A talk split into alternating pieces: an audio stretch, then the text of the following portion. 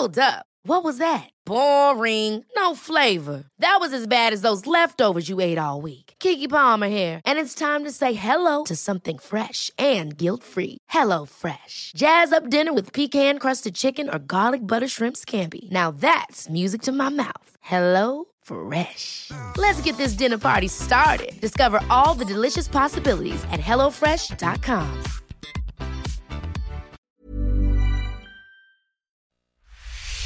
From the home of time. It is now quite a day for local sport from your local team. This is Charlton Live.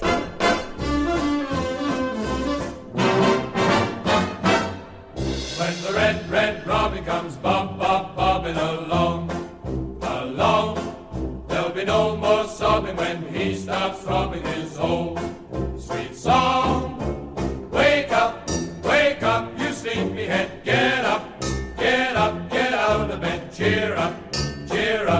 Sun is red, live, love, love and be happy. What if I be blue? Now I'm walking through fields of flowers. Rain may glisten, but still I listen for us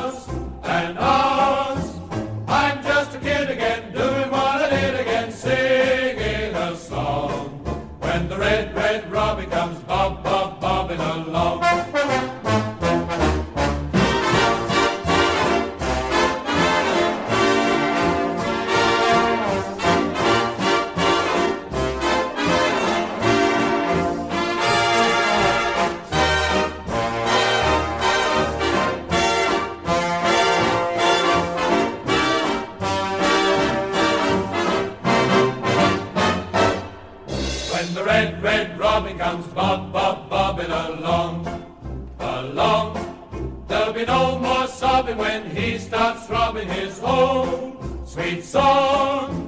I'm just a kid again, doing what I did again, singing a song. When the red, red robin comes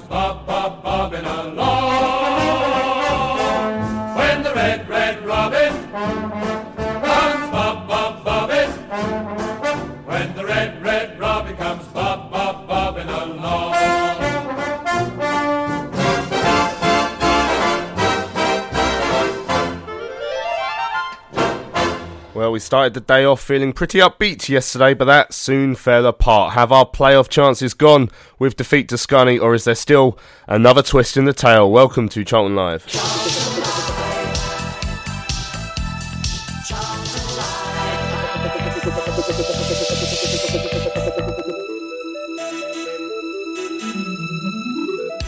So, good evening and welcome to Charlton Live here on Maritime Radio on your Sunday evening. My name is Louis Mendes, and joining me here in the studio to look back at yesterday's 1 0 defeat at home to Scunthorpe United is Mr. Tom Wanning. How you doing, Tom?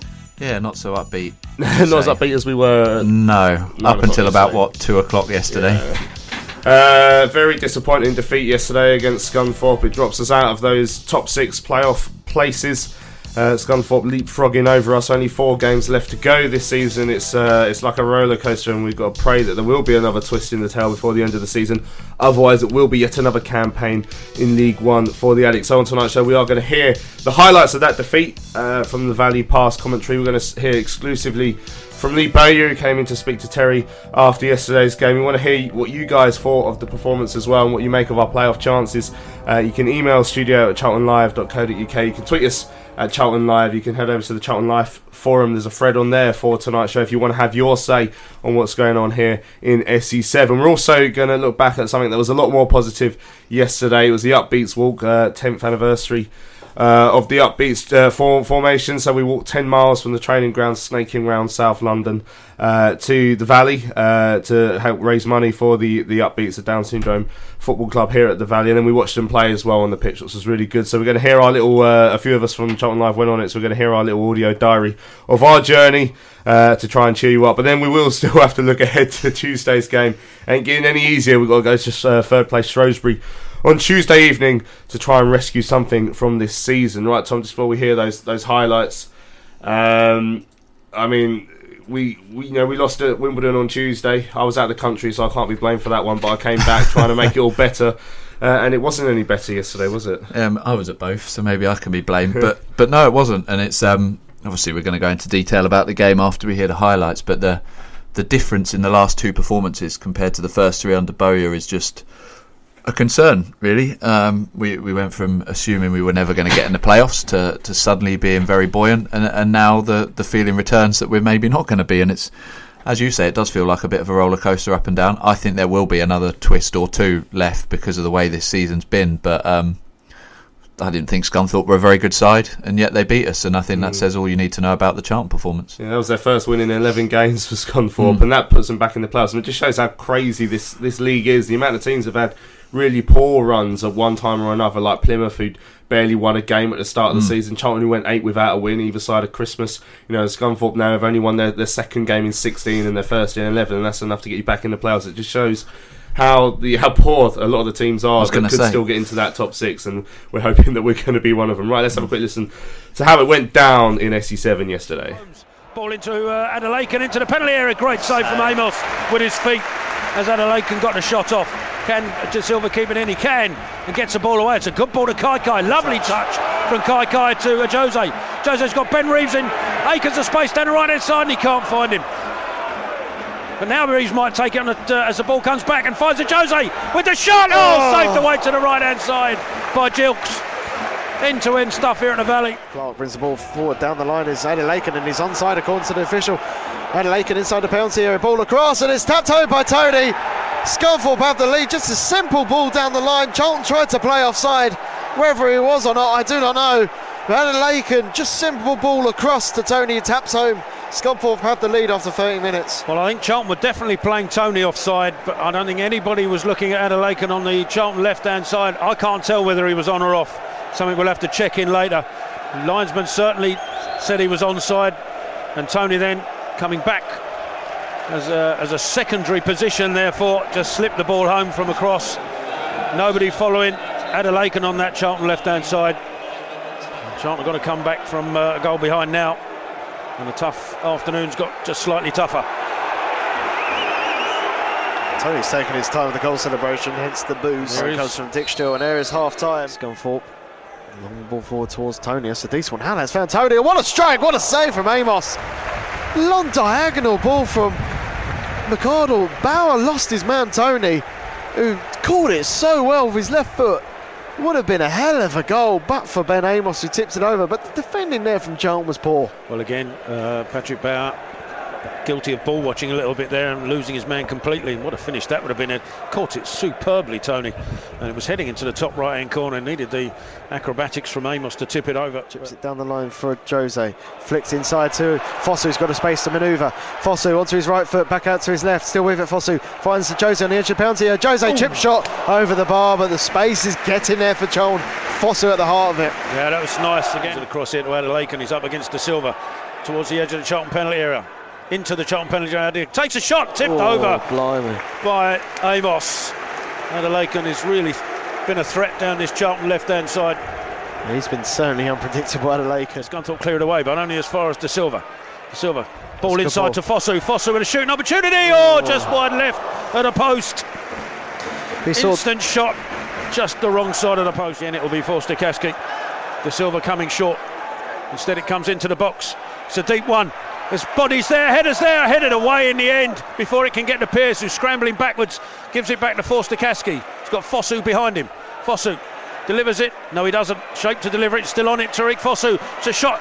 Shooting opportunity. Oh, straight at the keeper. Amos is in the penalty area for Charlton as we Can throw everybody forward. This has got to be the last chance saloon for Charlton. Needs a decent delivery from Forster-Caskey. Gets a short one into Ben Reeves into the penalty area. Nobody's looking at Ben Reeves. Takes a shot. Oh, tiered away by Gilt Gilks. Another corner. surprised they played that one short, but Reeves and acres of space might have been better to just chip it in. Corner to Charlton again, though. Can they do it? Forster-Caskey again with it. Everybody in the penalty area virtually. It's a deep one. Bowers coming for it. Nobody gets it. Goes over everybody's head. Drops to Fosu. Can he get it on his right foot? Takes on his left. Oh, just over the bar. And you feel that's the moment gone. And there is the final whistle. Charlton have gone down 1 0 here. And is that our playoff chances gone with it? Well, is it? Terry asked the question: uh, Have our playoff chances gone with that result? I mean, We're now two points off the top six. We've got Plymouth, who've got a game in hand uh, on us, who uh, have two points more than us. Scunthorpe now also have two points more than us. We still have to play Portsmouth, who are outside of the top six. We have to play Blackburn and Shrewsbury, who are within the top three. And then we go to relegation threatened Rochdale on the final day of the season. So every team's got something to play for. Um, that we've got to play. We're two points outside of the top six. Is it in our own hands, or is our season over? Our season's not over. Um, I think there's been so much up and down this season. I think I'd be silly to say that's it done now. Um, uh, who knows? We could go on and easily win all our remaining games if we play like we did early Bowyer. Um, or we could quite just as easily lose them all and be be comfortably out of it. It's it's just been one of those seasons. I mean, earlier you used the word crazy to describe the league. It, it's, for me, it's just a terrible league. There, there are three teams that are far and away better than everybody else, and the fact that Scunthorpe one were as bad as they were yesterday and still got three points, and two have been on such a poor run and are still in the playoffs. The fact we didn't win a game for about 14 years and still were hanging around the playoffs, it's just it's such a poor standard, and uh, it's games like yesterday that show why we are where we are. We, if we'd have performed like we can do this season, we would have been the fourth solid team going up or fighting for the top two places, and we're just so inconsistent. And, and yesterday for me, it was all just down to desire and a, a will to win, uh, and Scunthorpe wanted it more.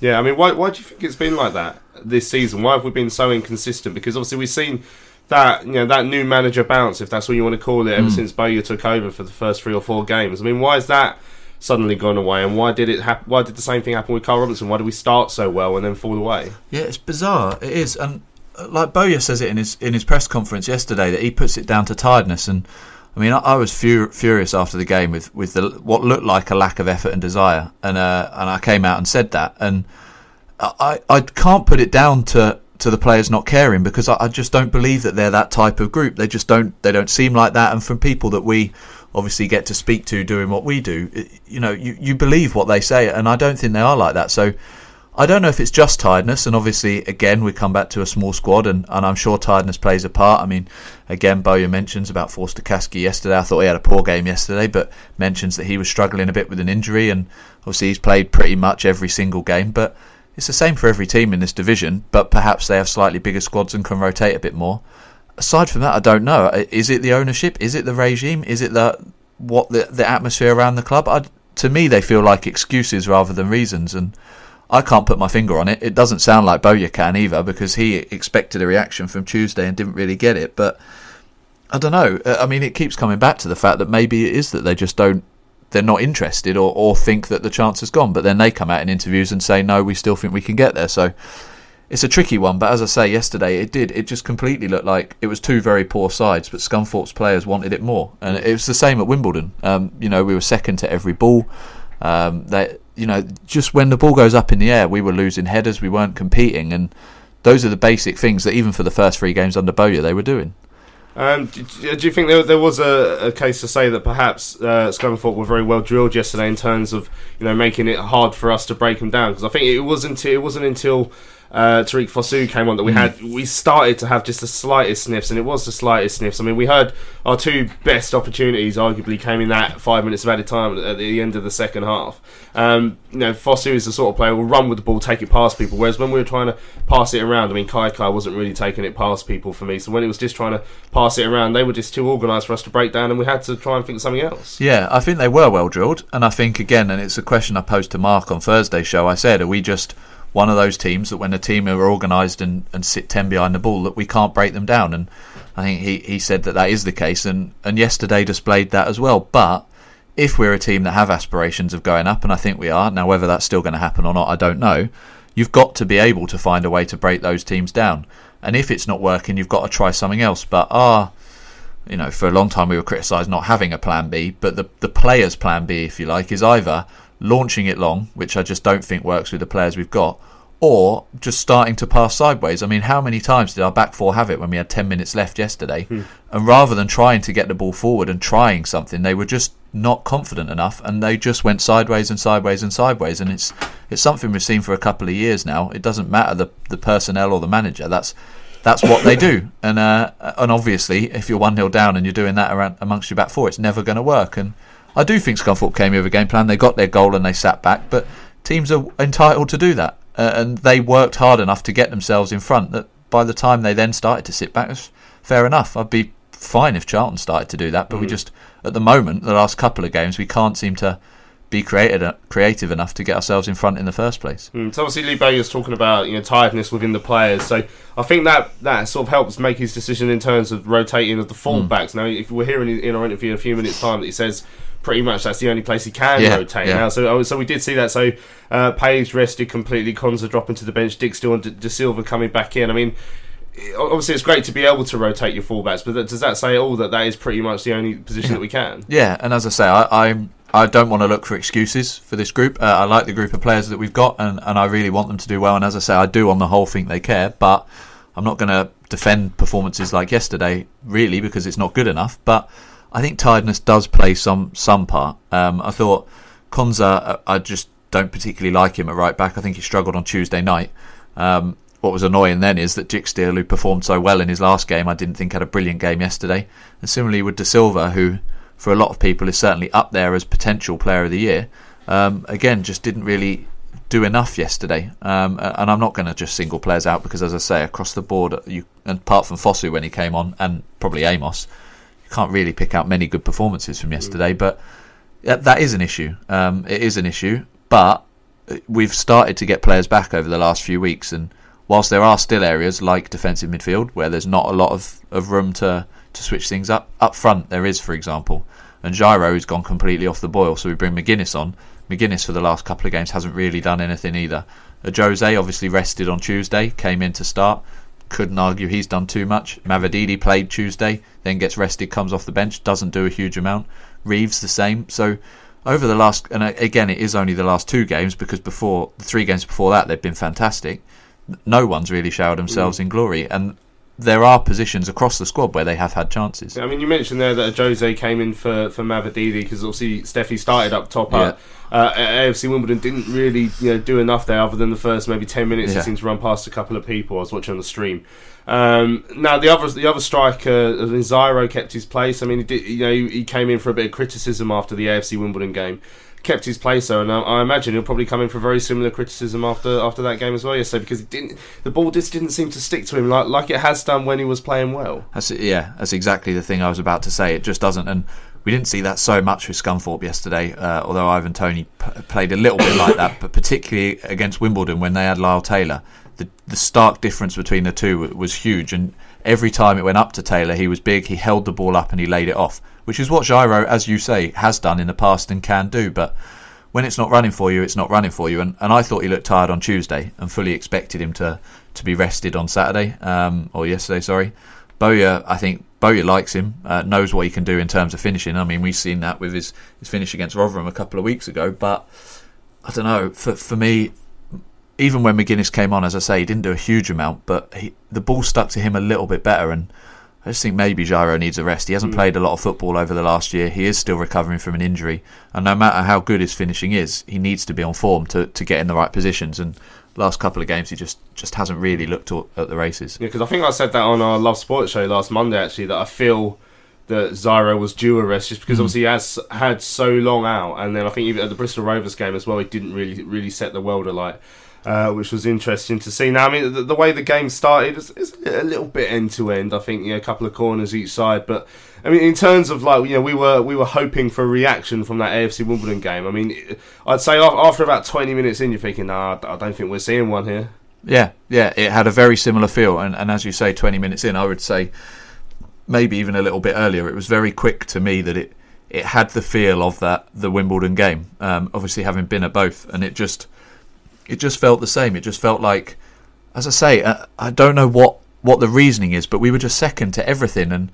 and 50-50 balls, we were always losing out. Long balls or, or high balls, we were losing the header. Um, everything that was, you know, split between two people, they were making the tackle, they were making the pass. And watching Match of the Daily last night, uh, there was a team on there. I can't. It might have been Chelsea, and they showed in the first half how their midfield was so slow and kind of jogging back and tracking back and second to everything. And then in the second half, they were completely different. And that's what our team have been like in terms of Bowyer's first three games and the last two. Those first three games, they were first to everything. They were quick. They were on it. They were hunting down. They, putting everything into winning. The last couple of games, they just haven't. And th- there's no excuse for that as far as I can see. If you are tired, then uh, maybe, but you know they're professional athletes. They should be fit enough to to get through games and at least show that they're trying. And it, it just didn't come across like that. We were just second to everything. It was it was so disappointing. There was a couple of warning signs sort of early on in the game that the defence were going to be a bit prone to falling asleep. And we saw saw that free kick early doors where uh, Lucan's ball went towards the far post where I think it was Clark who was sort of unmarked and, and volleyed it Should off have done target. And then, I mean, it, the, the game did actually burst into a flurry of excitement on 19 minutes. Was a chance at both ends. Because Adelakun had broken through on on the right hand side, completely um, unmarked. I mean, Richard Corley's always tweeting about how if you look at how far forward Charlton's fullbacks are being Yeah. asked to go, there's always going to be that spacing behind. And and uh, Hakeem Adelakun was a very busy player for them yesterday. Uh, quite often exploit that. So we had that one on one from the angle that Amos saved, and we went straight down the other end. And ironically, one of our better chances came from a bit of play breaking down, where I think a Jose and whoever it was tried to tried to play a ball to each other. It broke down, but then a, a lucky deflection came back to Nicky, and he stung the palms of uh, was it Matt Gilks uh, from from about 25 yards. Um, but yeah, it, it, it was a really slow start to the game, in so much as that minute where something happened at both ends really stood out. Yeah, yeah, and that's exactly right. And I mean, we're then gonna spend the next few minutes talking about the rest of the game, and we're coming back to that as one of our better chances. And it was, uh, I described it as bottling an opportunity yesterday because, as I say, Scunthorpe were there for the taking. They, they were not a good side either. Um, and, as I say, the fact they're in the playoffs or the playoff hunt with us is just astonishing uh, for either of us, to be honest. But um, yeah, it did ex- exactly have that feel, and we just looked like we were relying on something like that, a little breakaway or a little bit of luck. And those those games where we were, uh, as I say, I wasn't at Northampton, but I saw the Plymouth and I saw the Rotherham games. Okay, the scorelines weren't massive uh, in those two games. I know Northampton's slightly different, but we looked like an exciting attacking threat when we were going forward. We looked like we were going to create chances all game. And yesterday, even five minutes in, you could just tell that wasn't going to be the case. And it's, as I say, such a transformation from those games. And I see why people are now writing us back off again. But as I say, there's still, for me, there's still a couple of twists and turns left, despite the fact that we've got a, a very tough next few games. I mean, part of the fact that we're not creating many chances yesterday will be down to the fact, obviously, we're missing Tariq Fosu, and I was sort of uh, wondering earlier if we're a bit too reliant on him. But his Yeah. replacement at the moment, Sullay Kaikai. Now, after his performance at, at Wimbledon, uh, there was a lot of fans saying they, they felt he shouldn't have been. You know, that, uh, that was all the tweets I was seeing yesterday when, when team news came out. Everyone was asking why Kaikai is still playing. I mean, do you think there was cause to rotate him? Because I don't think Marshall was even on the bench. No, he wasn't. And, and Bowyer comes out and says that that was because he needed Kashi on the bench because of the Forster-Caskey injury.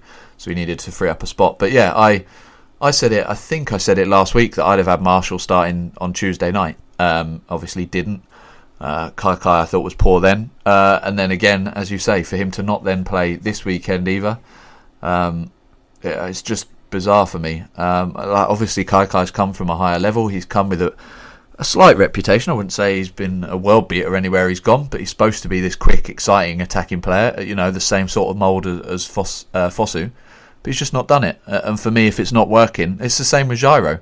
Okay, maybe he's on the brink of a World Cup squad and he comes with this huge reputation, but there are games where those people just don't work. And if, if that's the case, you need to hook them and you need to go with somebody else. Josh has come in for criticism earlier this season. Marshall, I was a huge critic of for the first half of the season.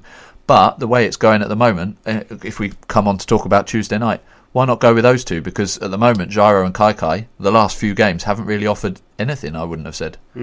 Uh, the goal came on 31 minutes for uh, uh, for for Scunny. Now, I mean, people talk about a hint of offside. I was at, I was at this party last night where a lot of Charlton fans were at, and we were all talking about whether it was offside. Now, I've only seen it back on the little Sky Sports app on a tiny screen, and it's not the best of angles. I just wonder if Bauer was playing him on in the middle. So I'm gonna have to see that again before I can really confirm. I mean, did you have a view on that? Whether it might have been a touch off? At the time, uh, the bloke in front of me who gets very animated was standing up, so I couldn't see the ball come across, so I don't know. Um, and I haven't seen it back yet.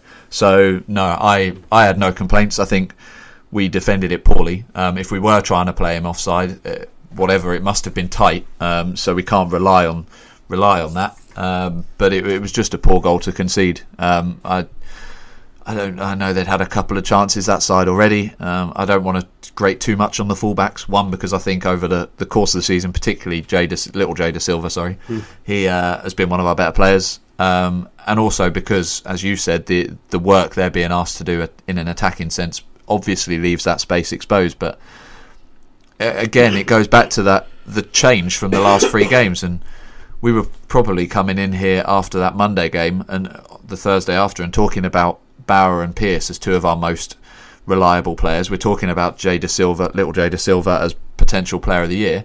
After that, Pearce makes a mistake against Bristol Rovers. We're 1 0 down. Bauer makes a mistake against Wimbledon. We're 1 0 down. And then the, the fullback gets exposed and we misplay or don't quite play our offside trap right.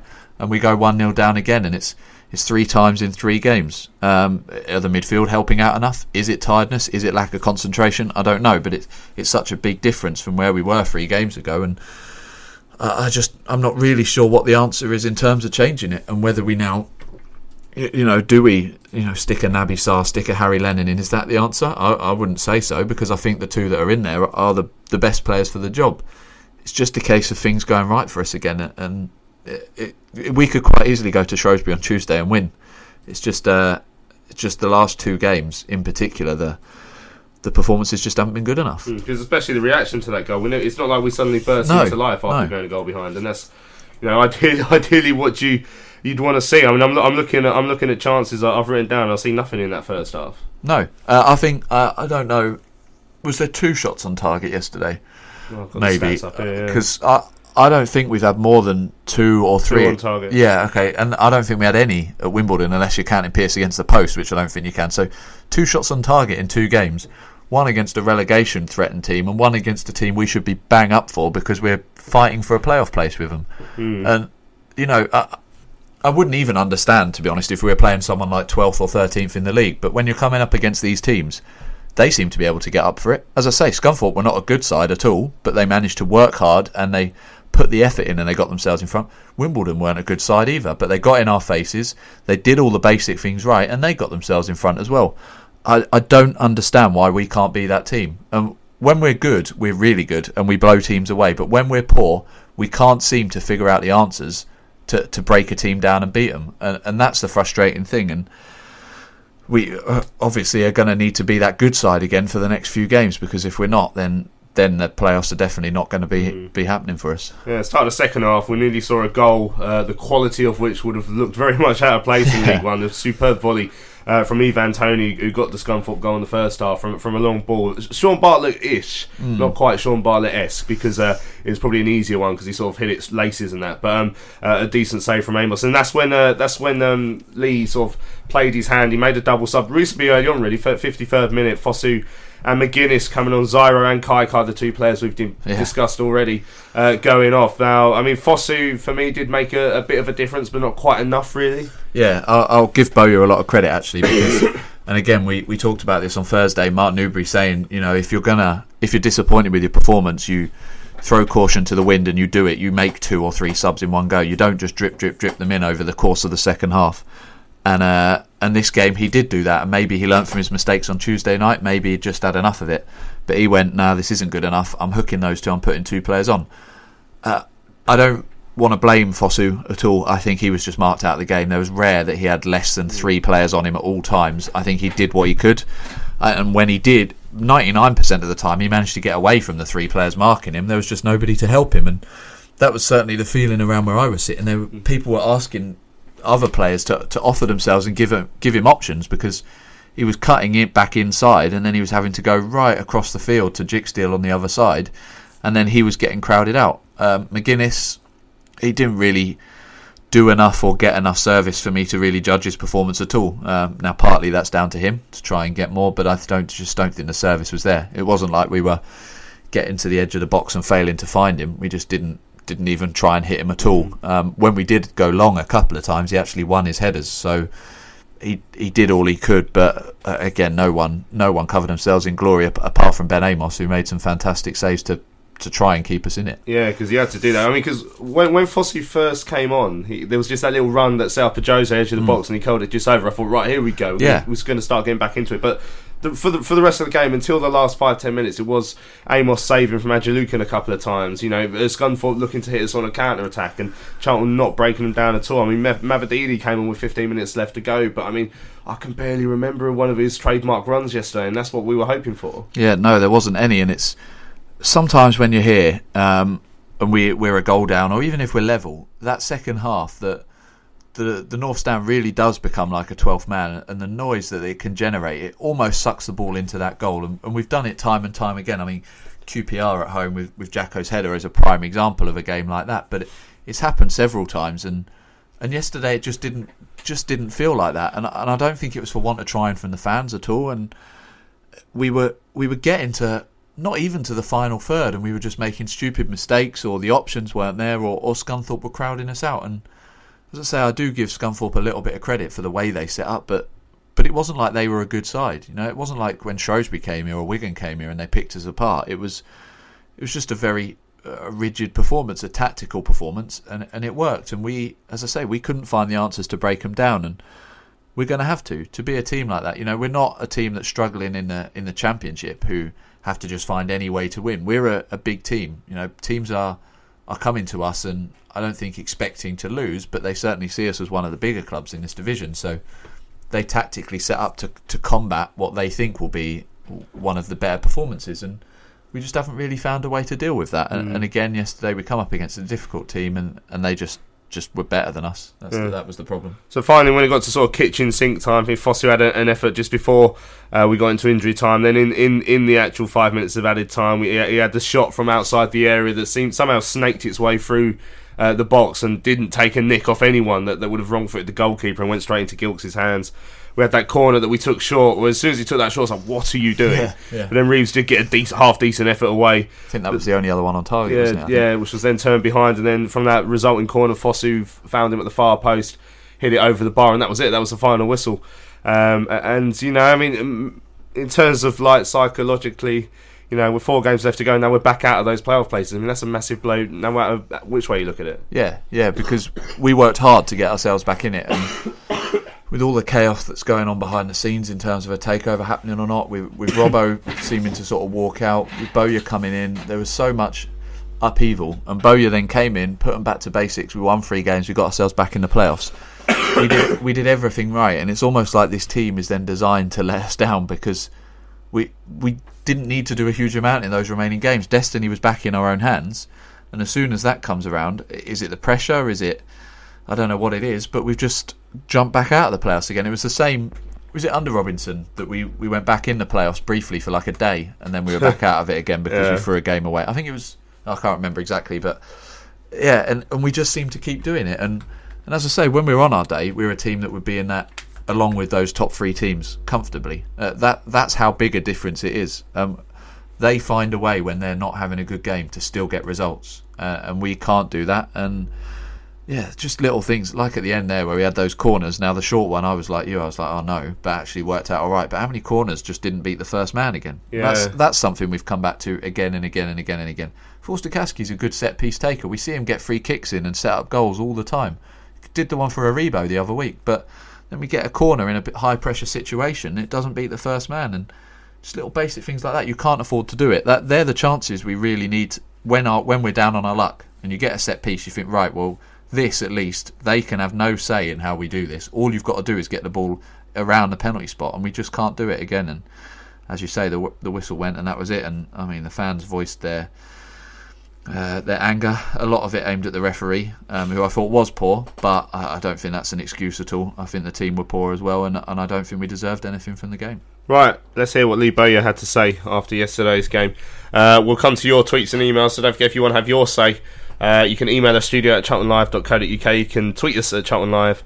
Uh, you can head over to the Charlton Live forum, have your say on yesterday's game. Have your say on what Lee Bowyer came in to say to Terry exclusively for Charlton Live after yesterday's defeat. Joined by Lee Bowyer in the studio after uh, another disappointing and fr- frustrating afternoon, Lee.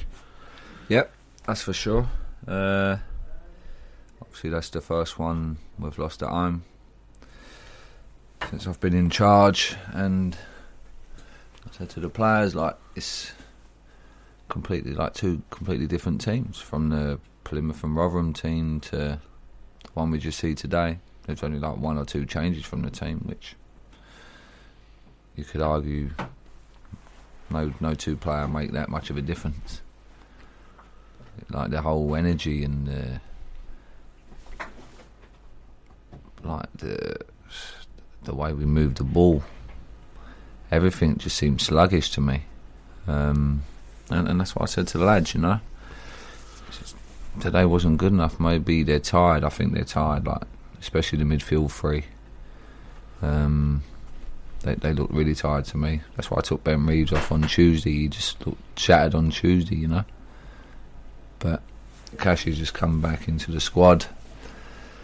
So hopefully I might be able to freshen something up and give at least one of them a little break. Um, but yeah, there's only four games to go, and you can't just keep getting blood out of a stone. You know, you, there has to come a point when you've got to try and change them around. But they've been doing so well for me, you know, and, and there is no one else to put in there. So just, it's like you're banging your head against a brick wall. But I'm disappointed with the result and, and the performance. I think their goal was a bad goal to give away. We've got two centre halves. I said to them, we've got two centre halves on the pitch marking one striker. How does one striker score against two centre halves? It shouldn't be possible. Little Jay should stay with the runner, the, the, the winger, try to play offside. They're saying he might have been offside, but it doesn't matter. Stay with the runner first. So, things that we haven't done in previous games, you know, which is the most frustrating thing for me. And then when we was in possession, it just seemed sluggish. And in other games we've moved, taken on Wimbledon away. Other games we've been moving the ball quick and and hurting teams. You know, when we win it, it's first pass forward and and playing between the lines. And but today it just seemed like it, it was just dead. You know, so that's the most frustrating thing for me. Is there a couple of sort of plausible explanations whereby there's on the one side you've you know, the, the, the guys put in such a shift in that four game period that the intensity was there, and it's a case of they've sort of hit a bit of a brick wall because of that, or maybe because four games or six, five, now six games ago when you first joined, maybe the level of expectancy wasn't as there as it is now, and, and perhaps that level of expectancy expectancy's come back, and so maybe players are tightening up a bit. I would probably lean more to the first suggestion you made. Um, again, because of the work rate that I've demanded from them, it, it's been tough, you know. Their uh, results, their distances, and everything have been a lot higher than what they've been in previous games before I took over. So the demand has increased, and to go Saturday, Tuesday, Saturday, Tuesday, it's going to have an effect. That's why I've tried to rotate the fullbacks because that's the only position really that I'm I'm strong that I'm able to rotate. So for the for the lads that are just bombing up and down and, and putting that sort of shift in. So obviously the midfield lads are as well, but I don't have the luxury of rotating them. Otherwise, I would have done. Trust me. We got a game Tuesday. You mentioned Saturday, Tuesday. Doesn't get any easier because we've got to go again Tuesday. Um, how difficult is it to pick the boys up to? Uh, uh, I mean, whereas before we had it in our own hands, now we're sort of relying on other results. But you've still got to keep going, obviously. Yeah, I don't think we have to rely on other results. Um, I still believe it's in our hands. We've got to go to Portsmouth. So, yeah, we go to Shrewsbury on Tuesday. It's going to be tough. We have four games and we have to win minimum of three. So, you can cut down, cut that down how you like. I think if we go to Portsmouth, then I think and, and win, which I, I, think we're capable of doing, then uh, I think that, that the ball will be back in our court then. You bought Tariq on quite early. Was that uh, earlier than you'd hoped or planned because of uh, because of his time out? And of course, Ahmed on the bench. Hopefully, is is a possibility for, for Tuesday. But would normally you'd have liked to have kept uh, Tariq off the bench until then? Yeah, yeah. Obviously, I couldn't start him. Wasn't had to start him because um, he's just come back from obviously his, his injury. But yeah, I didn't want to bring him on as early as I did. But when you when you need to score, then at the moment I think he's he's our our biggest like our biggest threat, you know, going forward. So, but got to be careful with him because I'm I'm looking at seven games to go, not 4 mm-hmm. So I don't want to lose him for games later on, you know.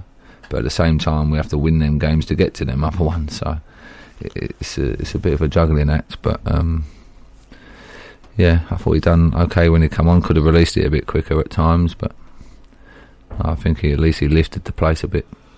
And uh, almost could have got back in it at the, the final throws. There was a hint of a penalty appeal that uh, a referee probably didn't give us a lot all game, but I- wouldn't suggest not the reason we lost necessarily, but uh, didn't didn't exactly do us a lot of favours today.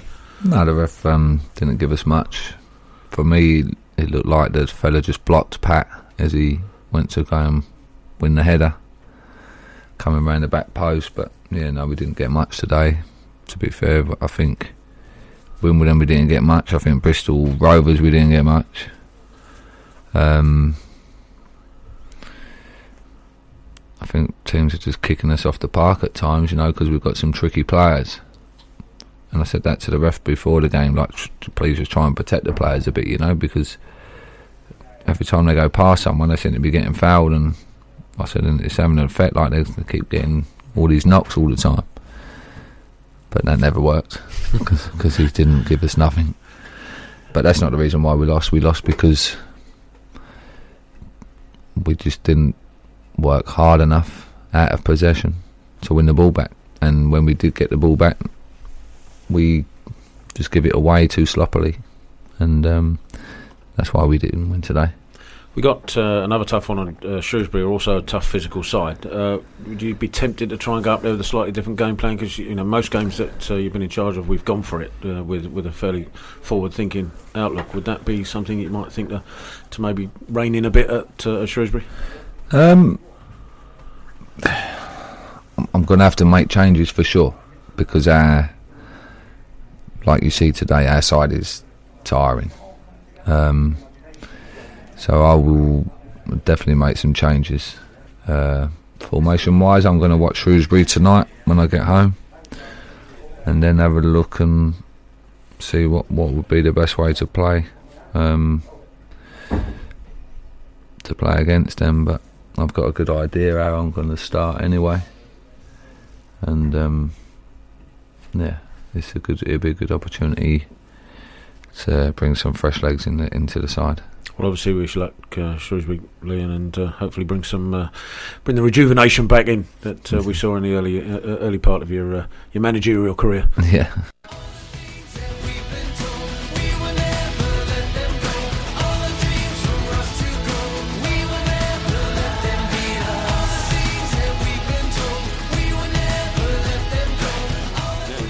Occupying that left-hand side at the moment. Little step over onto his left foot. Marshall, ball in the box is good, and Aribo first time. Oh, what a goal! Lovely finish! Oh, what a goal! Joe Aribo gives Charlton the lead. Great ball in from Mark Marshall on the left-hand side, chips it in, and Aribo with a calm left-footed volley and found the bottom right corner, and Charlton have the lead.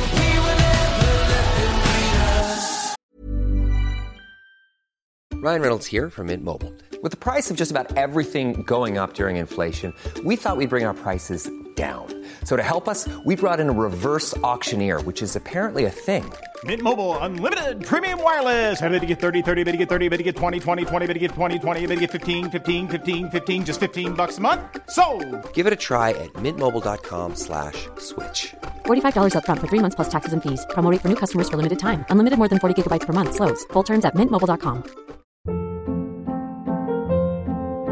Hold up. What was that? Boring. No flavor. That was as bad as those leftovers you ate all week. Keke Palmer here, and it's time to say hello to something fresh and guilt-free. Hello Fresh. Jazz up dinner with pecan-crusted chicken or garlic butter shrimp scampi. Now that's music to my mouth. Hello Fresh. Let's get this dinner party started. Discover all the delicious possibilities at hellofresh.com.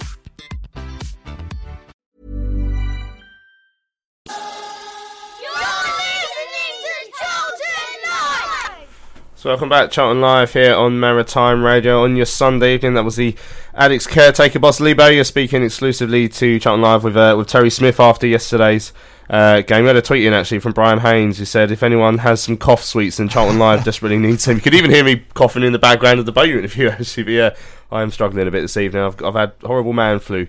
Uh, and rather than resting it off, I've been walking around Krakow all week and then It's walking nice ten miles. Yeah, well, yeah, then walking ten miles for the upbeats as well yesterday. So uh, I'm knackered. Uh, right, I mean uh, that's that, that's Bowyer there. Um, it's fairly.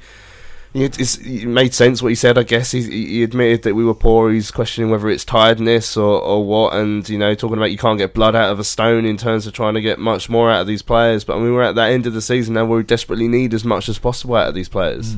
Yeah, I think he's uh, he's very honest. Um, like Karl, unlike Karl, he doesn't talk about it for 20 minutes. He just says it how it is, takes a couple of minutes, and just gets it done. He, he said we were sluggish. He said everything pretty much we'd said, but perhaps not quite to the same extent. Certainly not as, uh, as the same extent I said straight after the game yesterday. But yeah, he said, look, we weren't good enough. We were we were tired, and, and, but as you say, we we can't afford that now, and it's it's very easy to sit here and say, look, they've only got four or five games left. They can put everything into it. Uh, it's different doing it on the pitch, and if it if it is tiredness, then rotation is our only option um, in terms of trying to get as much back into their legs as as we can. But um, yeah, I think he he said everything right. He, he wanted a reaction. He didn't get it. He can't say much more than we're going to go again Tuesday and try and do it there instead. And as I say, I wouldn't put it past us if we turn up to them to them winning at Shrewsbury, but hmm. we're going to need a good performance from the boys, definitely.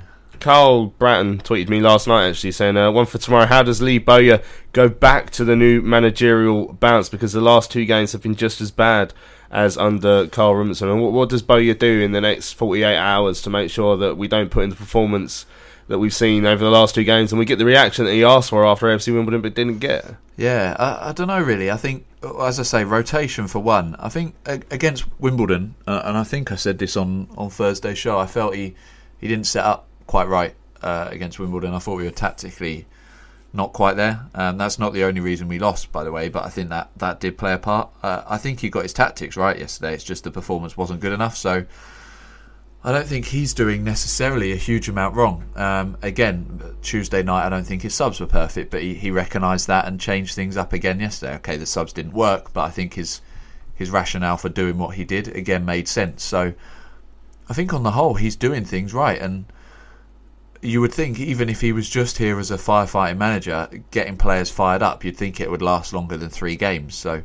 Mm. Uh, that's what the the more we talk about it, the more I think tiredness is, is becoming a factor. But if that's the case, as I say, the only thing he can really do is rotate. So if uh, Giro is, is, tired, put Magennis in. If Kaikai is, is tired, then put Fosu in um, or Mavididi wide instead of up front. We do have options. I know we've not got the options that we, we want, um, and we've certainly got the op- not got the options that we need over a full season. But you know, it's too late for any of that now. We've got to go with what we've got.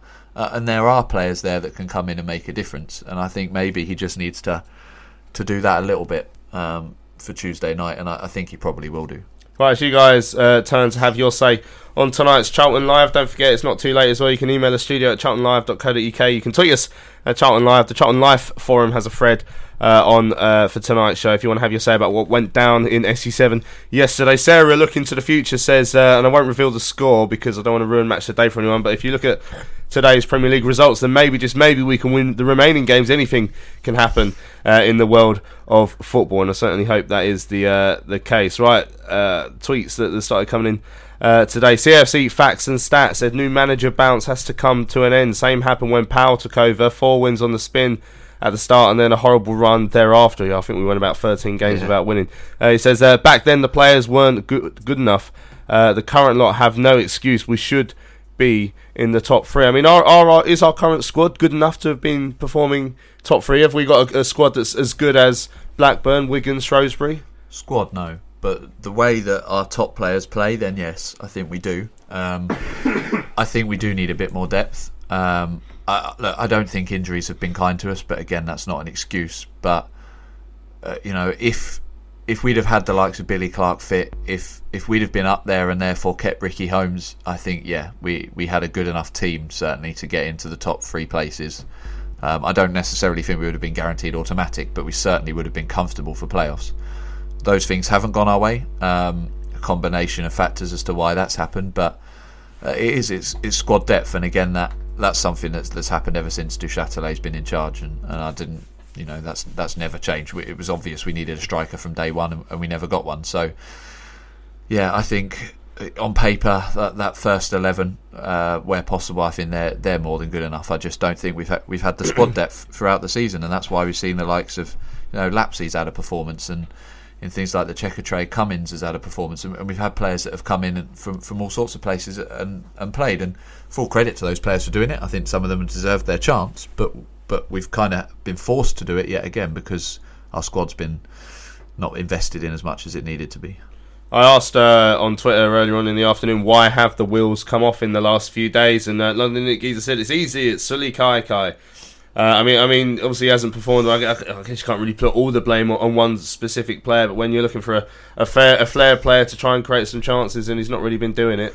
Yeah, and when you're looking for a, a scapegoat or or someone to blame, then obviously a Palace player is is going to be first on your list. And I think uh, T- Mike Tyson's got he's got a point there. Um, Kai hasn't been good enough. I think what we expected him to bring and what he actually has brought are, are two very very different things. I, I, agree with you. I don't think you can put all the blame at one person's door. Um, but he hasn't been good enough. Um, and when Fosu came on yesterday, Fosu's just come back from an injury. He had three players marking him for the majority of the time he was on the pitch. He did far more, or attempted far more, than Kaikai ever did. And I don't know with Kaikai whether it's just confidence or what, but uh, as we said when he first came in, uh, as a Palace player, he's going to have to hit the ground running because he's going to have that hanging over his head. Now, for me personally, as I've said uh, several times on the show, it doesn't necessarily bother me, but there are plenty of fans it does, and completely accept why that's the case. So he needed to hit the ground running. I don't think he has, and I think he's he's not warranted his place for a few games now, and yet keeps getting picked. So that's one easy one for Bowyer to to change on Tuesday night, in my opinion. David Jarvis says, forget systems and formation. What we just witnessed was a group of players passively watching their most important game of the season pass them by. No excuses. That's the worst way to lose a game. Lack of effort, lack of energy and passion.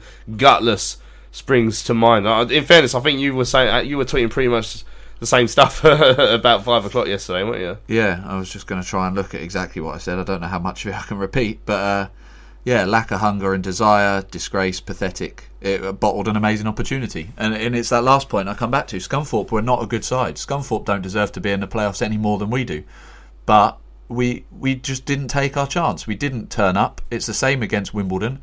You know, look at the games we've lost. The likes of Gillingham, we, we lost to Plymouth. We lost to Gillingham twice, I think. We lost to Plymouth. Okay, they've picked up now, but we lost to Plymouth when they were shocking. We, we've lost a lot of poor games this season. The game we threw away to Oxford here, there are too many times that that has happened this season, and that's why I'm not going to say we don't deserve to be in the playoffs because we deserve it as much as any of the other those teams. I don't think any of us do really. I think they should just promote those those top three and get on with it because the rest of us are lucky to be where we are. But it is. It's just and as I say, I don't think it's that they don't care. It's just that it just didn't. It they didn't give us anything to cheer about yesterday. They didn't give us anything to to get behind, and, and that was as a fan when you come here. Obviously, that's one of the most disappointing things. You can forgive things when they just don't go your way, but when it looks like they're not trying, it, it's difficult to forgive that, and that's to me how it came across yesterday. Hmm, I asked what was needed uh, for Lee Bowyer to turn the form around in the last four games of the season. Oliver Wilson said we need a miracle. Uh, John Agambar says, I'm reserving my thoughts on the season till it's done and dusted. However, Bowyer's post mortem on the club website was spot on, in my opinion. He needs to be able to recruit his type of players if he stays on. I was thinking about this actually yesterday on the way on the way home from the game. It's like uh, you know, I think Bowyer's always very has come across very honest in his in his interviews so far. Like he doesn't seem very reserved. He, he speaks a lot slower than Cole yeah. does, but he's not he's not reserved. He, he sort of you know tells it how it is, and I imagine he's very honest with the players in the dressing room as well. Yeah, you would think so. And like I say, he's he's very similar to Karl in that way, in that he, he says what he thinks and he, he's honest and open about how he sees the game. He, he's very different in many ways, as you say, speaks a lot slower and says three words where Karl would say 303. Mm. But he is honest and I mean, as I said on Thursday show, we saw him up close and personal on Tuesday night, and I was worried for Tell having to interview him after that game because you could see how much that hurt him and how angry he was, and you'd expect him to be giving that to the players too. But I mean, when they walk off on Tuesday night and sat, and yesterday, you can't tell me that they didn't know that that wasn't good enough. Uh, you know, you see the way that they they finished the game. I mean, Pearce, uh, you know, he I think was straight to the floor yesterday. He was gutted and and there are a few players like that. But I'm sure they were walking off that pitch knowing that they, they hadn't done enough and, and deserved, I think, in my opinion, to, to lose that game. Mm, James Moynihan tweeted straight away after the game yesterday, really disappointed after today. The players aren't up for the fight for the playoffs. Uh, back to Robbo ways of backwards and sideways, all too slow. When we speed things up, we make chances. Could count on one hand today how many times we did that. I mean, is it a case of you know, in a way, in a way that the four two three one got found out and people were defending, making it very difficult for us. Is it almost the same things happen now with the four four two? And uh, do we do we now need to think about, well, maybe we should switch it up again, or is, that too much upheaval in the way we play? I, I don't think it's as simplistic as saying right, this formation doesn't work either. But when was it Plymouth Bowyer's first game, and he he said he looked at what they were doing and he said, right, a diamond's going to combat that, and I've watched them, and, and this is the way to play against them, and that tactically it worked down to a T. And then we he then said from that game, I'm going to go away and I'm going to watch videos of of Northampton, uh, and obviously we then run out four 0 winners there. And if he's still doing that, I, I don't know what's changed now. Both against Wimbledon and uh, against Scunthorpe yesterday, he's mentioned the, the three midfielders. So it, it's not a, a flat 4 4 2. Uh, to me, it still seems more of a diamond in that he's counting the three as the holding and then the two, and then you've got one at the tip of the diamond. And that's perhaps why the fullbacks are then getting exposed as well. Obviously, every manager's going to have their chosen formation, but I do wonder whether he's perhaps not doing as much tactically as, as he could. Is he? How much is he looking at the opposition? And I get you shouldn't change your style for everybody. You should try and impose your own style on them, but our own style hasn't worked for the last two games. Uh, now, I'm not saying that 4 4 2 is wrong, in the same way that I never said 4 2 3 1 was the wrong formation, it just wasn't working. If that's the case, he needs to change something up, and it, it goes back to the earlier tweet about Bowyer trying to find the, the new manager bounce again. Uh, one thing he can do is change personnel, and I think he needs to do that, certainly for Tuesday, but also he could change things tactically as well. But obviously, it needs to be the right thing. There's no point changing for change's sake. You need to look at what the opposition are going to do, and you need to find the best way to combat that. And if his 4 4 2, 4 4 2 diamond, whatever it is, is what he thinks is best, then he's going to go with that. Yeah. Uh, Baz Johnston on the Charlton Live forum says, uh, referring to Lee Bowyer's interview with Terrio, saying, Wow, that was one hell of an interview taken from the book of motivational and inspirational speeches. No doubt. I don't know if he's being slightly sarcastic there. Uh, Chappers says, I've said for weeks now that the points dropped against uh, Blackpool, home and away, Milton Keynes, Dons, uh, Oxford, and Doncaster away may well cost us. Game management in those games were poor, and I'm sure there's yeah, there's plenty of games throughout the course of the season that we can look at.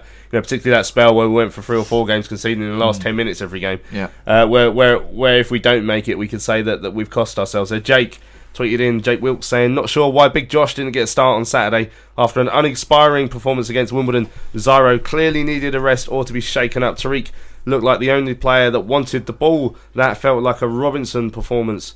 All over London, Init Giza uh, again says agree lack of desire, which makes it annoying when players send stupid tweets after the game. Ari, we will keep giving our all, blah blah blah. What do they think? Are we, are we mugs? Do they think? I mean, what, what, do, you, what do you think about? Obviously, obviously, obviously, players always take to, to social media to try and you know g themselves up and to put a little bit more belief back in the fans after a disappointing performance, don't they? Yeah, uh, but I, I completely agree. When when you see a performance like that, it's just going to wind you up. Um, you know, I, I understand why players do it. They sometimes they feel like they need to apologise, as you say. Sometimes it, I think it's just to g themselves up and kind of admit to themselves that perhaps it wasn't good enough, but but promise something for the next game. So I see why they do it. I try and, where possible, I, I get my thoughts out straight after the game, and then I try to avoid Twitter as much as possible after a defeat because it, it ends up winding me up as well.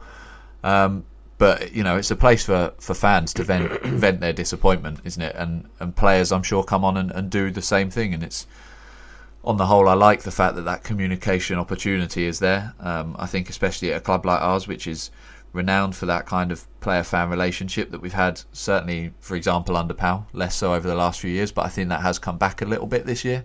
Um, so it's not something I want to avoid, but as I say, when you come off the back of a performance like that, is is only going to wind wind you up. I think. Red and White 1905. We lacked leaders in the centre of midfield. Our only leader on the pitch is Jason Pearce.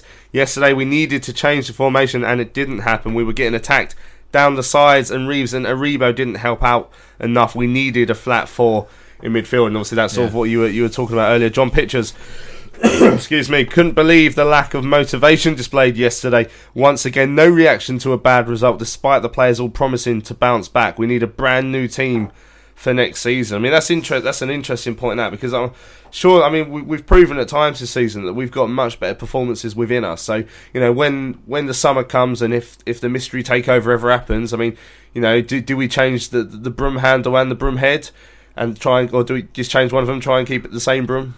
No, I think I don't know where that analogy is going to go, but um, I, I, think we've got a, enough change happening as it is. I mean, Dasilva's obviously going back, Mavididi's going back, Amos is going back. We're going to have lots of things that are that are changing. Um, so I think if we can keep that core, I think there's a lot of good in that core.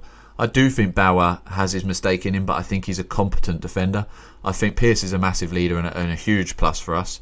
I think Forster-Caskey, when he's got Kashi alongside him, so that very much depends on the Kashi contract. I think those two do a brilliant job. I think the likes of Reeves, uh, of Fosu, if we can keep hold of him, Aribo, there is some real talent there. I think we don't have a, a, a very solid spine in the same way. Uh, you know, again, I don't necessarily want to compare, but when you look at some of the teams that have done well, the likes of your Danny Hollands in the middle, your Michael Morrisons at the back. We had Warriors, you know, Kermorgant's up front. We had Warriors uh, uh, all the way through that, that pitch. I don't think we have that as such. Um, I think if you look up front, I think they're all quite individuals. In uh, Jose certainly uh, has been mentioned as being selfish a few times. I think Zyro obviously just being on loan, but I think he kind of they almost not just play for themselves, but they focus on their own game. So I think that leadership throughout the pitch is lacking. Um, I do think Pearce offers it from the back, and that's why I think you would look. Okay, the the goals have come from kind of individual mistakes, but I think on the whole, since he come back from injury, we've been far more organised at the back. Um, so I think leaders is a big issue, but no, I don't think we need to change a huge amount of personnel. I mean, we're going to need to bring a lot of players in, irrespective of whether the takeover happens. If we're serious about going up next year, provided we don't miss, then uh, yeah, we're going to need a lot of changes. I think the only the only thing I would say is if we were to go up this year, we would certainly need a huge amount of hmm. investment, and then maybe your broom handle and your hmm. bristles and your end of your broom and, and everything probably would have to go because with the greatest respect to these players, I'm not sure how well they get on in the championship. Yeah, it's interesting actually. Because Trigger's broom analogy does actually make it does does mean it's not the same broom, but if you change all the players, it's still the same club. Yeah. So Trigger Trigger may have had a point there. uh, Red and White 1905 uh, lose on Tuesday, and I think the playoffs are done. We need a big build in the summer, but if Roland is still here, God knows what sort of squad uh, we will get. Yeah, I mean that almost doesn't bear thinking about if if he sticks to his no permanent signings policy. Uh, Red and White uh, continues. We need to change shape for the Shrewsbury game. I would go there, and make it hard for them to break us down and try and counter attack. If we play the diamond, we will lose 4 5 1 and frustrate them. He says, I think Kaikai's got it in his contract. He has to play a certain amount of games. Well, I'm not, I'm not certain about that. Uh, Martin, uh, Shrewsbury squad on, is on a par with ours, and they've got no tiredness. Tiredness is not an issue with teams that are winning. I mean, the, the tiredness uh, reasoning, excuse, if you will, does does that play well with you? No, as I say, I'm I'm struggling to find other reasons for the recent performances. but as I said earlier in the show, it's the same for every team. Um, I know we've played a lot of Tuesdays recently, but other teams have as well. I mean, as as that person says, Shrewsbury are going to be doing that on Tuesday night as well. So.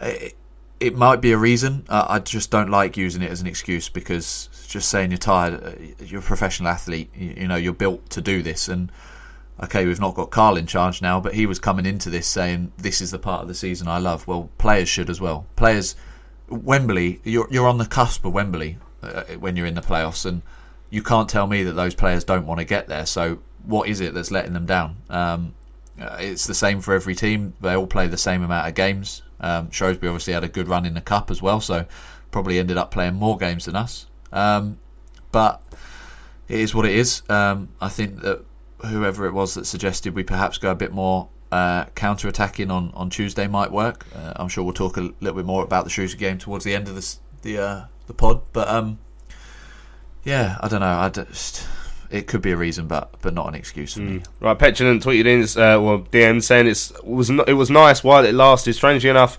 Karl's bank card pin number, which is four two three one, would have been better suited uh, to us yesterday, in my opinion. We were getting to the halfway line and simply being crowded out. We even needed another man in midfield or our strikers to come short. What our current squad have in quality, they lack in its implementation.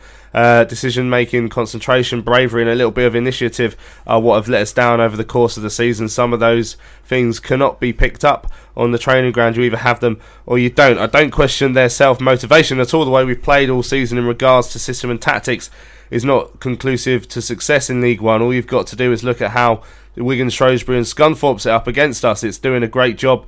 It's, sorry, it's about doing a job at time. Not every team will set up like Plymouth and allow the game to be turned into a basketball match. A summer of change or uncertainty awaits, and I hope, uh, like many others, uh, it's the former. Cheers for that uh, message in. Right back onto to the tweets as well.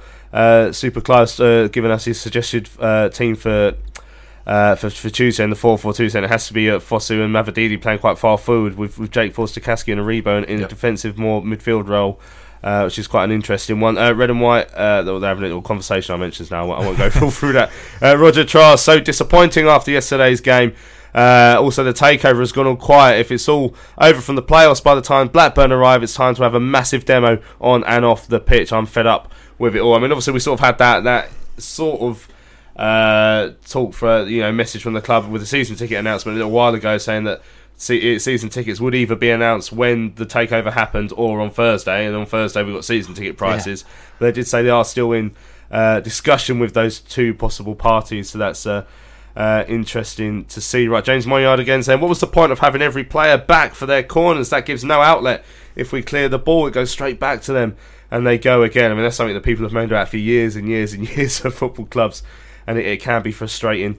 Uh, doesn't it? Will Bolland's got uh, got still got some faith. He says uh, we're not out of this fight yet. It ain't over. A lot can happen in those four games. I mean that that is what we can cling on to is the fact that it has happened. You know, we've been in and out. and we've been doing the hokey cokey with yeah. the playoff places over the last few weeks, and we're hoping that we'll have our left foot in and the rest of us in uh, when the uh, when the music stops at the end of the season. Teddy boy says someone needs to do a job on Nolan uh, on Tuesday, he, uh, particularly in the first half. He ran the show at our place. Uh, James Moyard, a couple more saying it's like uh, if it's like Bo says, what is he going to do to change it? Like you know, I don't agree with this tiredness factor. He should be fuming. He sounds disheartened. Uh, exactly, it works, but we've played it in all of his games yesterday. We needed a flat 4-4-2. I could see that after 10 minutes. Talk about the diamond. Uh, why can't they see it? Um, yeah, right. So let's have a quick break here on Channel. I've still got plenty of emails to, to get through as well. Uh, later in the show, we're going to hear our audio diary of the Upbeats Walk, which will lift your spirits, I hope, because it was a good event yesterday. Uh, left me a little bit sunburned, actually, which I wasn't expecting. Uh, and uh, we will look ahead to Tuesday's very difficult game at Shrewsbury.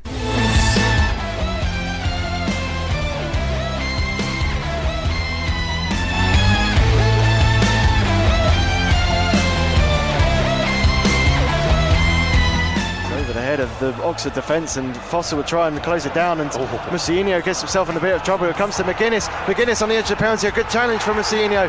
Kashi gets there first. Kashi in the penalty area. Kashi! Oh, yes! Kashi! What a finish! His first goal of the oh. season. Beats Eastwood. Diving to his right side. Kashi's running around the valley. Absolutely delighted for him. Magennis has stayed down though from the challenge. And Charlton take the lead here at the valley. Welcome back. Charlton Live here on Maritime Radio on your Sunday evening. Don't forget, tomorrow night, uh, Love Sport Radio, myself and Tom will be there for the Charlton Fan Show from 9pm, so you can listen to that online at lovesportradio.com uh, on medium wave 558, I think it is, uh, or on London DAB uh, if you're in the London area. But like I say, anyone can listen on- online. It's also available on demand uh, very soon after the event on the Love Sport Radio uh, website. So that's 9 o'clock tomorrow evening. You'll be able to call into that show and have your say on the weekend's performance. London Geezer copied us into a tweet from CFC Facts and Stats. Uh, it was a, it, it's basically zooming in on a picture. I think it's one of Kyle and Andrews' pictures of yesterday's game. It's the celebration of the goal by Ivan Toney. If you just look in the background, there's a couple of Charlton fans making hand gestures. I did actually go to the effort of trying to um, Photoshop some hand puppets onto those uh, onto those earlier, but it didn't look that good, so I didn't bother tweeting it out. Uh, but yeah, they reacted how you how you'd expect you react to a, a player taking slightly too long to celebrate in front of you. Uh, London Iggy said that's how we all felt Ari yesterday's performance. Well, let's have a look at the emails. Plenty have come in. Uh, of course, the first one's from Chris Davin. Uh, subject line crap. Uh, he said, "What a load of old And then lots of dots, and this is complete embarrassment. No effort whatsoever from the wasters in the red and white shirts. To be within reach of achieving something, then put in a gutless, spineless performance like that is unforgivable. From the first to the last whistle, complete lack of urgency and effort. Once again, Kaikai started why the man is uh, why the man has been absolutely useless week in week out, and his Palace through and through. I'm proper Charlton, which is why I booed him when his name was announced, and I booed him when he was taken off. He should be nowhere near a Charlton shirt. I mean, clearly the Palace thing's a big thing for quite a lot of players, and like I say, if if if he if he was Palace's Lionel Messi, then no one would care. But unfortunately, he's Palace's Sullay Kaikai. Yeah, I think some people probably would still care, but I think less would. I think look, if he'd have come in and scored five goals in five games uh, and, and helped get us to the playoffs, I still wouldn't like the fact he's come from Palace. But if he gets us promoted, then fine. Um, uh, there are going to be different levels for every fan uh, in terms of how much that bothers them. And as I say, I completely respect those that that have an issue with it. Um, I don't necessarily agree with booing him while he plays for us, but again, uh, whoever that is that's emailed in is completely entitled to do that as well. Um, I just don't think that Kaikai's been good enough, irrespective of where he's come from. Um, and the fact that he has come from there means that that's just going to, you know, great on fans even more. Um, and as, as, I say, the fact that he's continued to get starts for me is surprising. Um, I mean, Bowyer's decision to hook him when he did yesterday suggests to me that he won't be playing Tuesday, but we'll, we'll wait and see. Right, good evening to Dave Rodden says hello again. Uh, bitter and twisted from a trip to Bristol and a painful afternoon at the Valley. Some thoughts. Jake Forster-Caskey and Reeves are excellent footballers who belong in a higher division. I mean, in particular with both, well, both of them possibly, and maybe Reeves. I think consistency over the course of their careers would, would be the thing, especially. No, from what I've seen from Reeves in a Charlton shirt, you know, that's what's holding him back. He's not Yeah. consistent. Jake Forster-Caskey has been fairly consistent for us, but I think over the course of his career, you know, m- m- maybe not as much, but hopefully, he's, you know, that's why he's hopefully he's going to flourish at our club. I think, last I say, I think he's right up there for player of the season for me. Uh, Dijksteel's probably going to be a very good footballer, but Lord knows he ain't no right back. Uh, the big issue yesterday was the way that we had no outlet wide, and Anfernee was a huge part of the problem. The outlet ball to Solly apparently not good enough according to the interweb Twitterati, uh, but still, in my less than humble opinion, our best right back by a million miles usually results in a ball down the line. Sometimes Charles down, sometimes on the opposition's left back head. Excuse me, but often to a Charlton player moving from a central midfield out wide, but almost inevitably opening up the possibility of width. Your boy Dijksteel did not once play that ball and he always took the ball inside, invariably found no room, uh, then was forced to play the ball backwards. Reeves must have run 20 miles outright, all in vain. Uh, in an effort to use the space down the right and never once received the ball. If only Ajose was as good as he thinks he is, he would be a world beater. I fear the reality is he isn't very good at all. An average third division player who had one exceptional season can live with never seeing him in a Charlton shirt again. On the upside, I watch the upbeat smash all comers. Don't know if this is an appropriate comment, but every time I watch them, I am overcome with feelings of pride, admiration, and heartbreak when we all reminisce about the Charlton way is still in there in those lads uh, and the top people who devote their time to encourage them. As my humble protest, I will not renew my season ticket until 4 pm on the 7th of May, at which point I will make a panicky phone call and lay my money down as usual. That'll learn. And cheers for that, uh, Dave. Thanks for, for getting back in contact. Just a quick word on what, what you said about Nicky Jose, perhaps.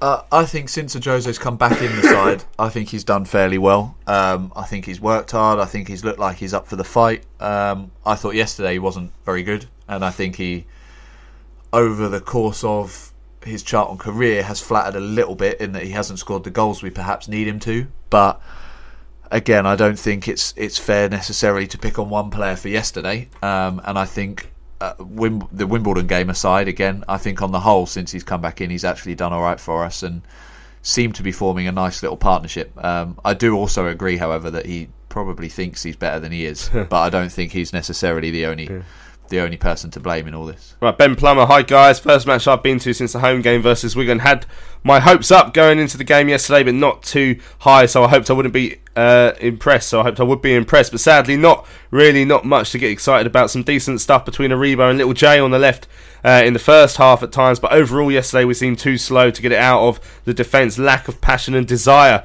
Scunny wanted it more and got what they deserved. You wouldn't have thought these two teams were playoff contenders, though. Both were not great. Bauer also really worries me at time, even though he's generally solid. I I agree almost 100% with that. He's, Yeah. I think this season in particular he's been better. Much Uh, but he's over the years he's had a mistake in him, and I think perhaps yesterday we saw that with with his marking for Yeah. the for the goal. The other thing I noticed was it didn't look like players wanted to pass to Kaikai. So if so, don't play him. The playoff hopes are dim, especially if we use to lose to the Shrews. Optimism now is very low. Cap uh, gets involved. He says, uh, have been going to the Valley since 1969. The last few weeks has been the uh, epitome of following Charlton uh, for the baby boomer generation. Whenever our hopes have been raised, uh, they've been dashed against the rocks of reality, with the exception of nine glorious years of promotion and Premiership residence. I've written off our playoff hopes and wonder where our next point will come from this season. The only person that looks up for the fight is Bowyer, and in the short time he's been manager, he must be so exasperated by his charges. Will next se- will next season be any better, albeit for different reasons? If there's a takeover, when will it happen? Are the two question mark potential owners planning for next season? Are transfer targets being talked to? I doubt it. We're thoroughly uh, unprepared for the running now and the season ahead. Uh, that's from Cap says. Uh, P.S. Homeless Dulwich Hamlet secured a playoff place yesterday and have an automatic, an outside chance of automatic promotion. One point behind Billericay, who have a game in hand, uh, and uh, every single finger on my hands are crossed for for there. Because uh, I really hope that Billericay don't get promoted because that'd be so so funny. Uh, Len, hi all. Looking at Bowyer's comments since yesterday's game, I can only conclude that he's lost a plot. The organisation was poor and confidence was low. Poor performance from the team was apparently down to tiredness. But even if true, how does that different? How is that different for the rest of the teams in the league? Well, I guess you'd argue squad size, but then I don't know how big other teams' squads are. Uh, he thinks uh, we're going to beat Shrewsbury, Portsmouth, and Blackburn. Where's that breath of fresh air and honesty gone? I wonder. I mean, uh, Lee did say we need to win three out of the four, so interesting. He didn't say specifically which ones, Mm. but we do need to win three out of the four. The takeover has gone quiet. Two parties have apparently agreed a price two or three months ago. You'd think now a single party would have been selected. This doesn't feel right. Both parties are struggling to raise the funds, maybe. Uh, perhaps a deal will somehow split ownership between the two parties. Who knows? Things are as nervous, unrewarding, and as frustrating off the pitch as they are on the pitch. And that is, uh, as, as sort of as Cap said, that is the epitome of being a Charlton fan, isn't it? Right, Corner says, Hi, guys. Excuse me, I don't think the wheels have come off. We're just lacking tempo on the ball, and teams are getting back into shape very quickly as we move the ball slowly. Teams have plans uh, for us now, and we just need somehow or someone to turn it on for us and do something a little bit different. I thought we lacked intensity on Saturday. I thought Amos made some brilliant saves. Their goal was three yards offside in the build up, but as we know, the officials are shocking this league. Uh, that could possibly cost us a point that would have taken us.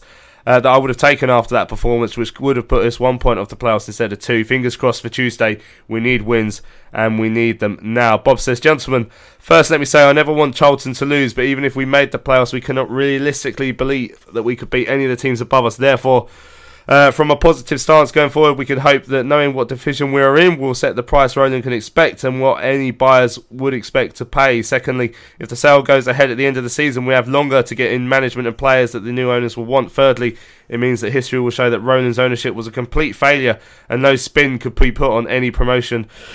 excuse me, we might have achieved. This season has always been that the players have been mediocre in a mediocre division. We need to bring in an experienced uh, professionals who have played at a higher level and not a load of loanees playing for themselves. I will still hope for the impossible this season, but like most regular attendees, I will be glad when it ends. And Mark gets involved in it, boys. That was a nil-nil all day long.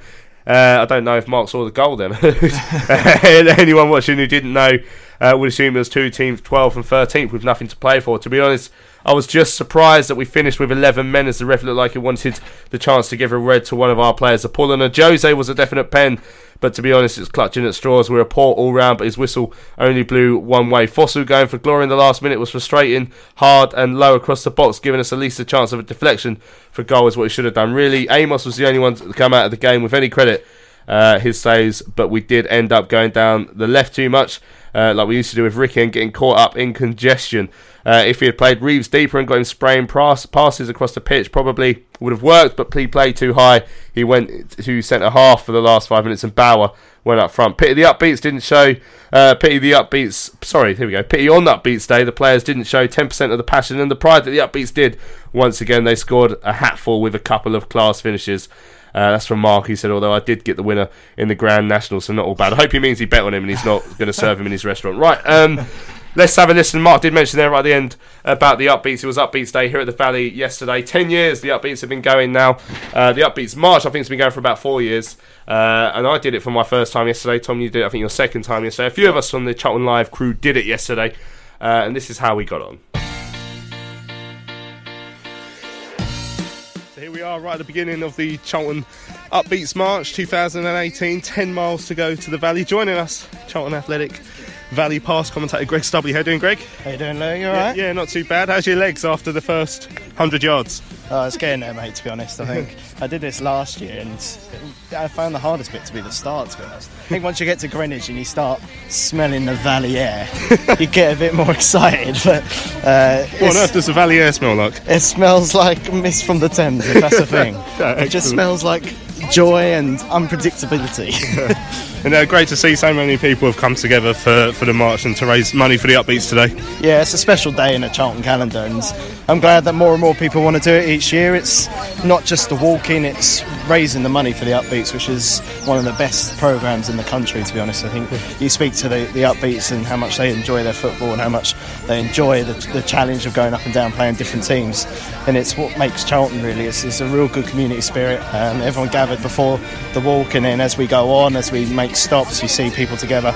It's just this is why I do it. I absolutely love it. Yeah. And so we've uh, just about come to the end of the Footscray Rugby Club uh, driveway. Still, still reckon you can make 10 miles? Oh, I'm, I'm starting to pant already, mate. you know, that might just be the, the fact you're in the presence of me, but uh, Uh, well, you know how it goes with fame and all that. You know, uh, I missed you on Tuesday. You know, Yeah. But yeah, um, no, I'll be fine. I think, like I said, once you get to Greenwich Park, you see the beautiful sights, and you, you sort of have a little break, and then it's like, yeah, it's not a problem from there.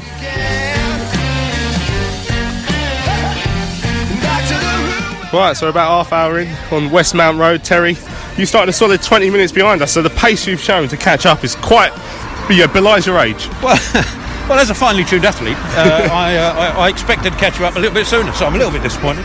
But uh, now I'm here. I was hoping you'd stop for a rest, but there we are. We'll keep Yeah. going. Enjoy, enjoying the walk so far? Very lovely weather for it. It's gorgeous. Yeah, I'm not enjoying is necessarily the right word, but uh, no, it's always oh, look, it's great to be part of this, uh, part of, uh, of of the upbeats walk and part of the, the whole fundraising process. Gives you a feel good. Yeah. And especially like interacting with the upbeats earlier on today, and I'm really looking forward to watching them play when we get to the Valley because every time I've seen them play, I mean they've handed out five, six, ten nil, yeah, defeats to the opposition. So I'm expecting a bit more of that today. Well, possibly, although they're, uh, they've got t- uh, teams from uh, uh, a few clubs have joined together to try and take us on. Take the Har- the. Harlem Globetrotters, Yeah, basically. yeah. So there might be a few. Re- uh, oh no, whatever happens, it'll be, it'll be great fun. Just watching the, the joy they get being on the pitch is, uh, is what does it. Yeah. And of course all the uh, money that they've been raised to help uh, extend the program further as well. Of course. Yeah, I mean, it's entirely run on fundraising, so and it, every every little helps, as I say. I mean, I know it's a cliche, but it does, and especially at the moment, times are a bit tougher. There's a lot more causes to give to, so uh, it's uh, it's more important. You can see that you're being surrounded. Nathan, just uh, gone past the halfway point here in Greenwich Park. Yeah. How's uh, how, how you finding it? Yeah, I find it fine. I was a bit jealous of uh, Gregory's ice cream.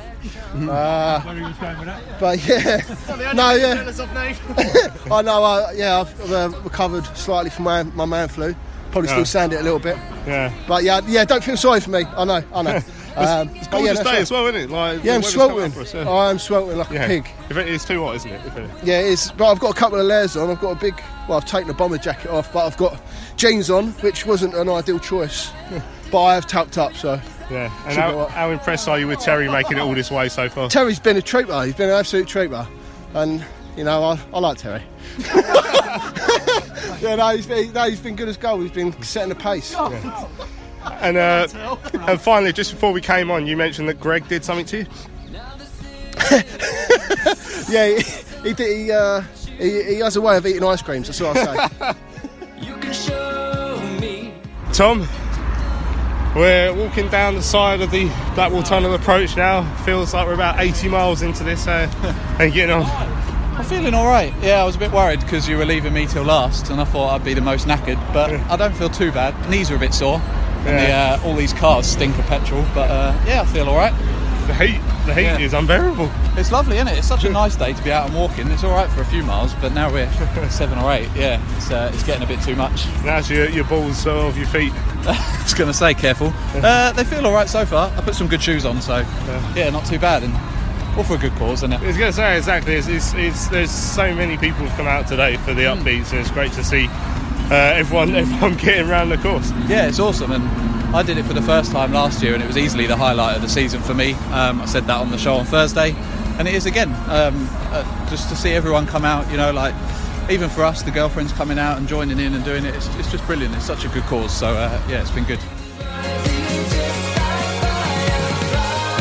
Disability and mental health coordinator for the trust, Terry Pitts. Um, we're coming towards the end, hopefully, of the uh, of the upbeats walk. I mean, it's been another really successful uh, event again.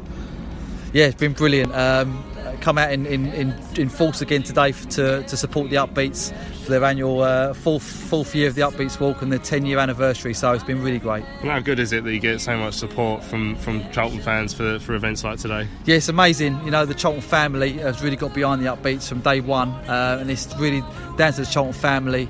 Um, fans, uh, friends, and all the people connected with the club that, that makes it this uh, this this day so special, and and, we, and the fundraising we get on the back of it is just amazing. And obviously, the, the team provides such a you know good good, good memories for the, the, the players involved and the families involved as well. It's such good work that the, the trust do. Yeah, the team um, they're five five uh, five times national champions of the DS Active uh, Festival that we'll be going to again in June this year. Um, yeah, in terms of uh, Down syndrome football, they're head and shoulders above the rest. Um, they play pan disability football very well now, and we're, we're taking them over to Belfast in June to participate for their third year in that as well. So um, they love their football, um, but it's important to, to mention that it gives it gives the families so much more than just football um, in terms of what it, you know what it sort of helps support them with. And obviously, the, the fundraising that Charlton fans do will help the, the programme to continue for many years to come in the future. Definitely, yeah. The fundraising is essential. Um, I say, uh, if you don't know, this is not funded by any any uh, any any sort of um, fund. Any it's not funded at all. So fundraising is the only way this sort of uh, this can go ahead.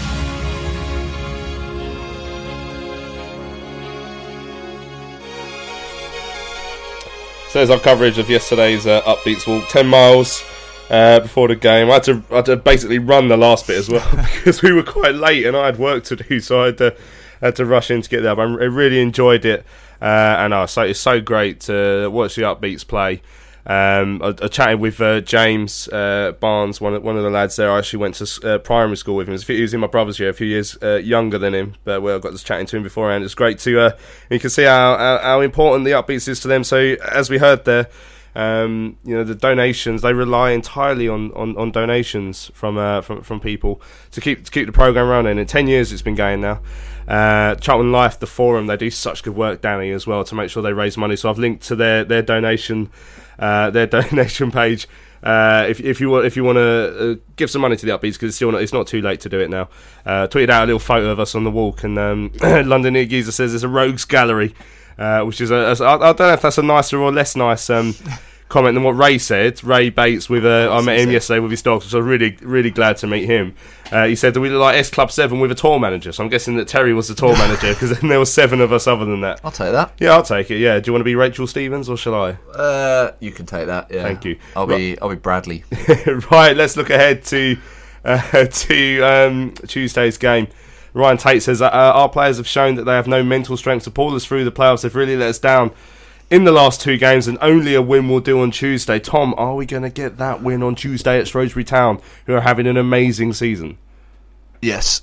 Yeah? I have no idea Sorted. why. I have no idea why, but I, I think we might. Uh, as I said at the start of the show, I think there's there's a couple of twists left. Um, I just hope that they, they twist our way. Um, I, I think if we can get four points from the next two games, that'd be pretty decent. Um, Blackburn at home, we're going to struggle, uh, and then I think we're going to need to win on the final day. I've said it for, for three or four weeks now. I said it to Tell on the walk yesterday. I think it's going to come down to the final day, and um, uh, you know, as as disappointed as I'd be if we miss out, I think if we can go up to Rochdale knowing that a win would get us in the playoffs or keep us in, um, as opposed to having to rely on other people, I think that that wouldn't be too bad given the the last few weeks. But yeah, as you say, they're they're a good side, aren't they? So it's going to be a very tough ask. Mm. I mean, is there much room for rotation now? I mean, Sullay Kaikai against his former club might be slightly. Had, had, had one of his best five minute spells for Charlton against against Shrewsbury, and early on when we, we played really well for five minutes and then ended up going Yeah. to lose. Um, I mean, what, what do you um, what, what is is there room for man- manoeuvrability in terms of that starting eleven, and what would you do Yeah. if, if there is? I think there is. Um, I think somebody else mentioned it in a tweet, so I, I'm not the only one who's going to get slaughtered for this. But I actually think four two three one wouldn't be a bad option. Um, I, I miss it as well.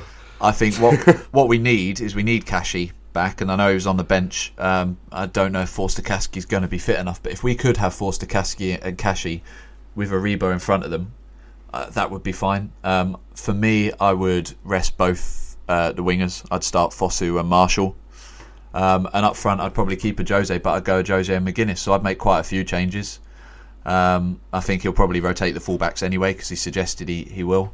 Um, I'd prefer not to have Konsa right back though. So if Solly's not fit, then probably I would stick with. Mm. But I hmm. wonder if Page might come in. But there, there are options. Um, I, again, it's how much difference they make because we are coming up against a good side and the person who said Nolan obviously bossed the game last time. We are going to need bodies in mid in the middle, and that's why I think perhaps that four two three one for a change might actually be effective. But um, but having said that, it wasn't that effective against them at home. No, it, so. true, but uh, I can't remember the personnel that day to be honest with you. But I, I just think, uh, especially the last few games, as we said, Forster-Caskey has been.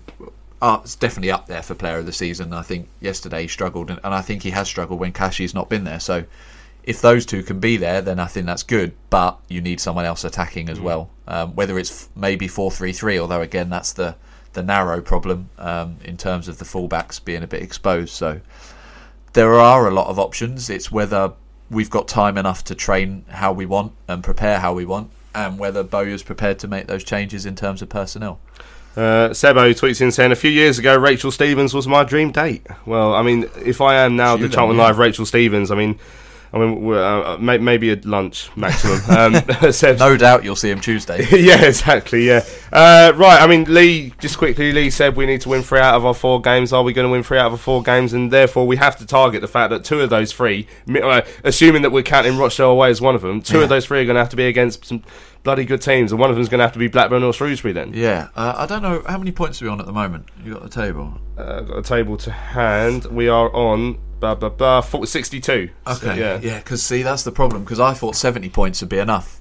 Um, so yeah, we are we're going to need three wins. I thought two wins and a draw might do it, but that would only leave us on 69. I think that's probably not going to be. Mm. Um, uh, look, it, let's and this is by no means disrespect to Rochdale, but we're going to need to win that game. Uh, we're, we're going to have to up. disrespect them to their so faces we, on the yeah, last of the season. Exactly. So. so we have to say that we're going to win that game, or to get in the playoffs, we're going to need to win that game. So then, yeah, you're looking at two wins from Portsmouth, Blackburn, and uh, and Shrewsbury. Um, mm. I think I, have got. I'm confident about the weekend. So then you're looking at Shrewsbury or Blackburn, and I just don't want to play Blackburn mm. at all.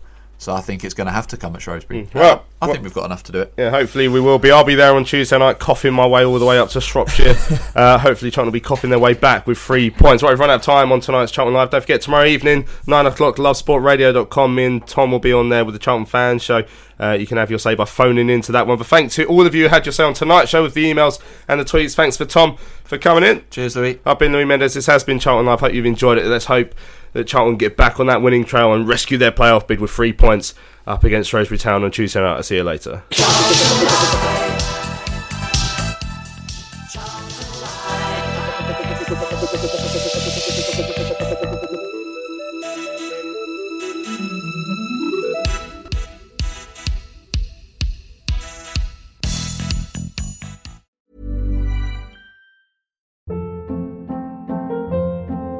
Hold up. What was that? Boring. No flavor. That was as bad as those leftovers you ate all week. Keke Palmer here, and it's time to say hello to something fresh and guilt-free. Hello Fresh. Jazz up dinner with pecan-crusted chicken or garlic butter shrimp scampi. Now that's music to my mouth. Hello Fresh. Let's get this dinner party started. Discover all the delicious possibilities at hellofresh.com.